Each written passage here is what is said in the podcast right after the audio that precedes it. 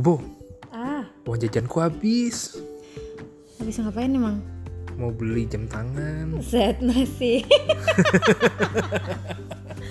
masih berkutat dengan jam tangan. Mungkin teman-teman yang ngedengar merasakan hal yang sama gitu ya. Ada beberapa sisi-sisi eh, keuangan dalam keluarga yang dipercayakan kepada salah satu pihak. dalam hal ini, saya mempercayakan semuanya kepada istri saya. Jadi kalau ternyata ada sesuatu yang mau aku beli, biasa kayak tadi tuh kan, Hmm. minta izin beli, habis itu dia akan melihat spesifikasi, dia akan ngelihat tokonya, dia akan ngelihat barangnya. Lebih ke aku minta kamu mengajukan proposal. Iya benar, makanya kemampuanku untuk menciptakan proposal semakin meningkat karena Seiring dengan karena aku butuh permintaan dari rumah. Itu upgrade ilmu ya. Hmm, hmm, hmm. Bagus juga aku. Iya. Mungkin ini bisa jadi cara istri-istri luar sana yang suaminya otaknya udah mulai mengkerut. bikin proposal, bikin proposal. bikin proposal. Nah, masalah keuangan ini pun banyak sekali eh, menjadi problem, apalagi buat awal-awal pernikahan sih, Hmm. buat awal pernikahan. Karena dulu pun saat memang awal-awal menikah, bisa dibilang kita kan juga masih kebingungan pos-pos mana aja yang Iya. perlu, yang perlu dan nggak perlu gitu, yang perlu dan nggak perlu. Waktu itu inget banget, eh, papa mertua itu bilang bahwa itu tuh nggak gampang. Hmm. Ternyata butuh butuh adaptasi, butuh waktu setahun ya, dia butuh waktu satu waktu waktu satu tahun untuk kamu tahu bagian mana aja yang memang eh, menjadi kebutuhan pokok dalam rumah tangga. Tadinya aku tuh kepikir malah kayak ya elah apaan sih? Mustahil gitu. Aku bisa mengelolanya dalam waktu satu satu bulan gitu kan.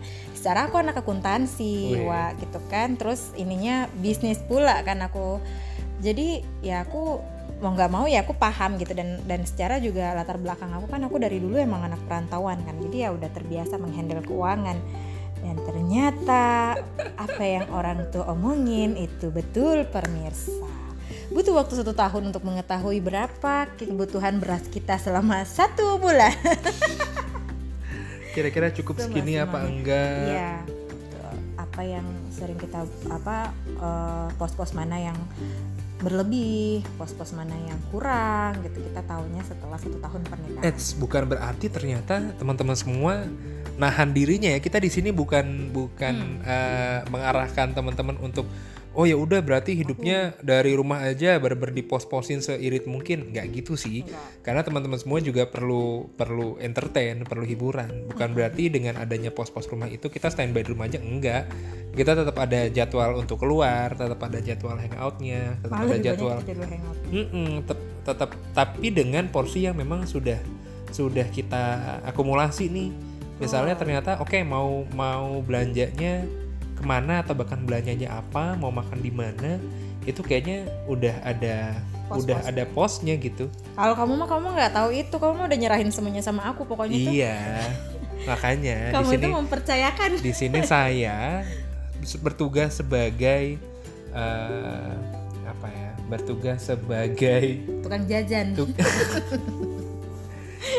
itu tadi pembuat proposal Hmm. gitu jadi apa pun keuangan yang masuk biasanya langsung ditransfer ke istri Tapi kamu masalah nggak sih kayak semua keuangan kamu tuh dikelola sama istri? Karena biasanya aku sering banyak banget nih, banyak banget baca di beberapa media uh, curhatan seorang suami, ada juga curhatan seorang istri, beberapa istri, beberapa suami yang uh, istri saya saya sudah kasih sekian tapi tidak cukup juga, saya malah susah untuk uh, uang pribadi saya, untuk beli keinginan pribadi saya, untuk itu. Terus ada juga istri yang curhat uh, suami saya cuman kasih saya uang sekian gitu, uh, malah suka tidak cukup. Kira-kira kalian eh, kalau uang sekian eh, sebulan cukup nggak? Bisa beli makan apa aja gitu. Kok kamu ada curhatan kayak gitu nggak sih? Sejauh ini enggak sih ya. Enggak sih. Hmm. Eh, apa namanya? Hmm, karena gini-gini dari awal kita kan sudah coba untuk saling terbuka. Hmm. ya kan? Kita udah saling terbuka pendapatanku berapa pendapatanmu berapa. Hmm. ya kan? Dari pekerjaanku yang memang hanya sebagai seorang dosen aja waktu itu Hmm. dengan kamu yang sebagai eh, pegawai swasta wah dengan gaji yang bisa dibilang berkali-kali lipat. Ya ya kan? Lu kan ngidupin gua. Makanya saya nggak saya nggak minta gitulah. Kan terus dikomunikasi dikomunikasikan dalam rumah tangga. Mm-mm.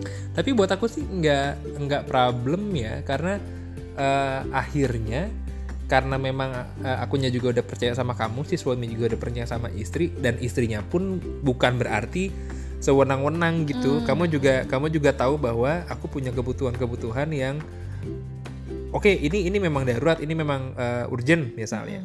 Contoh laptop waktu itu, ya kan? Laptop sama gengs ngajuin proposal gitu kan. Ngajuin proposal tapi dia tapi dia tahu bahwa eh, bisnisnya atau bahkan pekerjaannya tidak akan berjalan lancar kalau si laptop ini nggak pegang nggak ada. Oh ya udah akhirnya diposin nih cukup banyak waktu itu kan. Diposin eh, ya hasilnya ada malah jadi laptop lagi gitu kan. Jadi dari dari situ sih eh, aku sih ngerasanya bahwa hmm, percaya percaya sama Kayaknya- pasangan itu juga perlu sih Iya, dan kayaknya- saling terbuka. betul. Biasanya ada yang ditutup-tutupin. Kayak gimana tuh? Ada yang eh, apa namanya ini ini balik lagi ke komunikasi masing-masing balik lagi ke diskusi masing-masing. Oke eh, dari gaji sekian aku ngasih ke kamu 50% hmm. 50% aku pegang sendiri atau bahkan ada beberapa yang bahkan ka- nggak kamu tahu gitu. Kalau aku kan aku mencoba ya udahlah mau mau ngapain sih aku kasih aja semuanya kamu aku tinggal sisa minta jajan aja tuh. Hmm. entah itu ke transfer ke rekening yang mana gitu misalnya. Atau dari sisi istrinya sendiri yang memang apa ya kalau emang di akuntansi kan ada markup. Ya tapi kamu tahu kan aku nggak mungkin iya enggak. Cuma kamu tahu aku sisi sisi akuntansi dan swastanya aku itu bekerja Iya, dengan paham, baik kan? paham paham. Makanya yang yang mau aku bilang tadi adalah keterbukaan kejujuran dari satu sama lain ada barang baru di rumah aku tahu itu apa dan kamu juga tahu itu apa. Paham nggak? Kecuali perintilan-perintilan kecil kamu segala kos kaki tisu. Tapi kan kamu pakai juga. Iya sih tapi bikin shock aja. Paket. Saya bapak Aidil. Buset lagi gue shopping. Aku aku nggak nggak tim shopee tim, tim Tokped. Tokped. Shopee aku tapi pakai nama dia. Nggak beres. Gitu Kira-kira dalam pos-pos keuangan ini eh, ada tips nggak atau bahkan ada saran nggak dari pendapatan kira-kira berapa persen yang memang harus di saving, berapa persen yang memang harus di entertain, berapa persen yang memang juga harus eh, investasi misalnya. Hmm. Kalau aku kan selama ini tuh aku nggak ngepersenin kan aku cuma mau ngasih tahu kamu nominal. Aku mau nabung sekian. Hmm, Jadi ke sisanya itu kita belanja. hmm, Jadi yang eh, yang kita usahain adalah bagaimana kita mencari pendapatan lebih dari yang aku targetin. hmm, hmm, hmm. ya kan karena kalau aku hitung pakai persenan tuh takutnya jadi beban malah malah malah stres gitu ya enggak sih? Tapi kalau kita bilang nominal sama kayak kita kayak butuh sekian sekian deh gitu kan. Terus kayak oh ya yuk bisa yuk bisa yuk bisa yuk. Ternyata kita dikasih lebih itulah jajan kita yang foya-foya segala Hmm. macam gitu. Tapi kita tetap punya simpanan untuk tabungan darurat ya kan? Hari tua terus Nah, ngomong-ngomong darurat itu tuh lumayan lumayan aware saat pandemi ya. pandemi pandemi. Beruntung lah bapak kan menikah dengan saya. Gokil. dana daruratnya ada tabungan ada. Iya. Nah, kan aman. Selamat kita karena emang tujuan dana darurat itu adalah meng- eh, menghindari sewaktu-waktu terjadinya bencana. Jadi membantu kita eh, merecovery keuangan selama bencana gitu. Dan dan aku sama kamu kan udah aku maksudnya aku sudah melek itu jauh sebelumnya jadi aku udah preparing. Pas ada pandemi kan aman-aman saja hidup kita. Alhamdulillah. Alhamdulillah masih masih berjalan dengan baik gitu. Iya alhamdulillah. Ada hitungannya kalau nggak salah waktu itu kalau kamu masih single dan bekerja ya satu kali pendapatan bersih. tiga kali, eh ti- tiga kali, iya tiga kali tiga kali. pendapatan. Jadi buat teman-teman yang ternyata masih masih single gitu ya, masih belum berkeluarga, masih belum eh, memiliki tanggung jawab eh, pasangan gitu contohnya. Hmm, Tiga kali dari gaji yang memang ternyata itu menjadi dana darurat. Darurat itu di luar dari tabungan ya tapi di luar di luar tabungan. kalau mau punya dana darurat itu kalian harus udah punya tabungan dulu. Jadi bikin tabungan dulu punya tabungan dulu baru punya dana darurat. Yang di mana dana daruratnya nggak boleh diapa-apain sampai memang itu betul-betul eh, darurat ya. Seperti bencana memang tabungannya udah habis Iya udah namanya juga dana darurat Yes. gitu kan. Karena biasanya ada yang salah, mereka menggunakannya karena mikir kayak aduh handphone aku rusak darurat nih gitu. Pakai pakai dana daruratnya nggak pakai tabungannya gitu. Padahal tidak boleh. Hmm. yang digunakan ya tabungan. Makanya tuh porsi nominal tabungan harus lebih besar. Hmm. lebih besar. Karena kan dia eh, hitungannya itu eh, arus kas yang lancar ya. Arus kas lancar lah. Ibaratnya bisa ditarik kapan pun tabungan itu. Nah darurat itu enggak. Beda sama deposito juga ya guys. Jadi beda. Dibedain eh, hari tua tabungan hari tua dana darurat deposito kalau punya deposito investasi kalau punya investasi dan tabungan buat hidup sehari-hari Oke, itu tadi untuk yang single. Untuk yang berpasangan ternyata ada lagi dua kali lipatnya. ya enam kali Iya, Nah, maksudnya jadi kalau kayak kita yang kali. pengusaha dan be- berumah tangga, jadi kita harus punya dana darurat khusus untuk pernikahan sendiri enam kali dan khusus untuk bisnis kita sendiri enam kali. Itu. Jadi semuanya aman. Pernah tuh ada yang nanya sama aku, Mbak, kenapa aku mesti kan aku eh, pengusaha dan aku eh, eh, apa sudah berumah tangga gitu. Kenapa kita harus punya dua dana darurat? Terus aku bilang kalau misalkan usahanya kena kenapa kenapa mau ngambil go- gocek duit dari mana? rumah tangganya kan ntar yang yang goyang juga rumah tangga gitu tapi kalau misalkan masing-masing punya dana dana daruratnya ya nggak akan goyang maksudnya cuman goyang eh, usahanya goyang rumah tangga tetap aman gitu karena masing-masing sudah preparing BTW goyang ini maksudnya eh, jangan diimajinasikan ini teman-teman semua di atas panggung, enggak. eh, apa agak gimana ya Aku Pak kebayang ya? di atas panggung.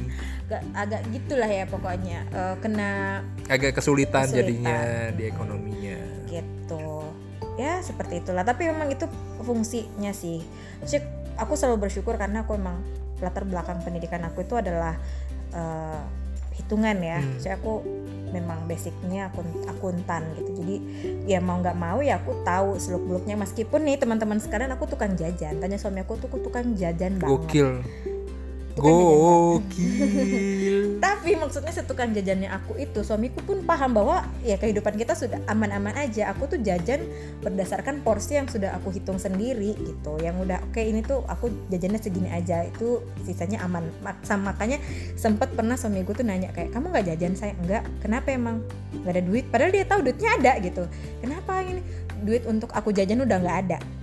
Karena aku terkenal boros bukan manja. Kalau boros kan habis hari itu udah nyari lagi buat belanja. Nah kalau manja itu habis minta terus, habis minta terus, habis minta terus, eh, kegerus gitu kan. Nah aku tuh emang tipe kalau anak boros, tapi tahu kapan aku harus berhenti saat berbelanja. Tahu cukupnya. Tahu cukupnya. Tahu aku. cukupnya. Ya alhamdulillah masih bisa terus dipenuhi lah ya. Alhamdulillah. Tapi nah ini ini juga sebagai penutup bahwa dari apa pun yang berjalan di keuangan entah itu pribadi ataupun bahkan rumah tangga ternyata dapat satu flow yang cukup menarik. Hmm. Jangan gengsi. Dalam arti Hmm. eh, itu tadi tuh misal dikasih contoh pengen punya eh, gadget baru gitu ya atau bahkan pengen punya mobil baru kalau memang ternyata eh, apa yang teman-teman semua punya sekarang masih bisa digunakan dengan baik atau bahkan diperbaiki dan akhirnya eh, masih bisa digunakan beberapa tahun gitu ya ya nggak usah Hmm.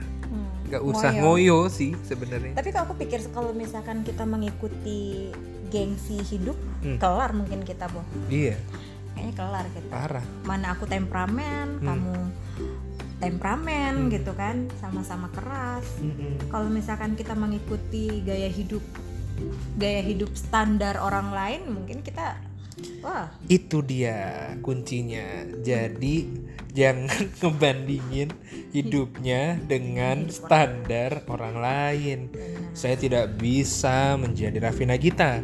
Saya Belum. juga belum bisa, belum bisa di posisi Raffi Nagita gitu. Begitupun eh, Atau Aurel mungkin. atau ya atau Aurel dan sebagainya. Jadi eh, kendalikan dirinya, kendalikan nafsunya, kendalikan gengsinya dan saling percaya dan terbuka aja tuh masalah eh, keuangan. Mm-mm. ya terbuka masalah keuangan. Tadi di pos-posin juga ada yang memang prioritas dan sebagian lagi ada untuk entertain. Kalau Isminta kebagi dua itu tapi belanja belanja kita juga macam-macam kan. Maksudnya belanjanya bukan dalam arti eh, sekedar baju sepatu celana enggak.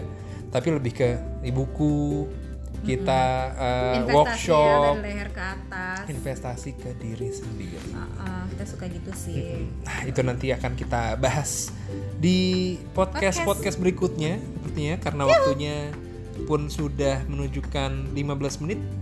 Terima kasih banyak buat yang mau dengerin. Bismita, makasih. oke bye bye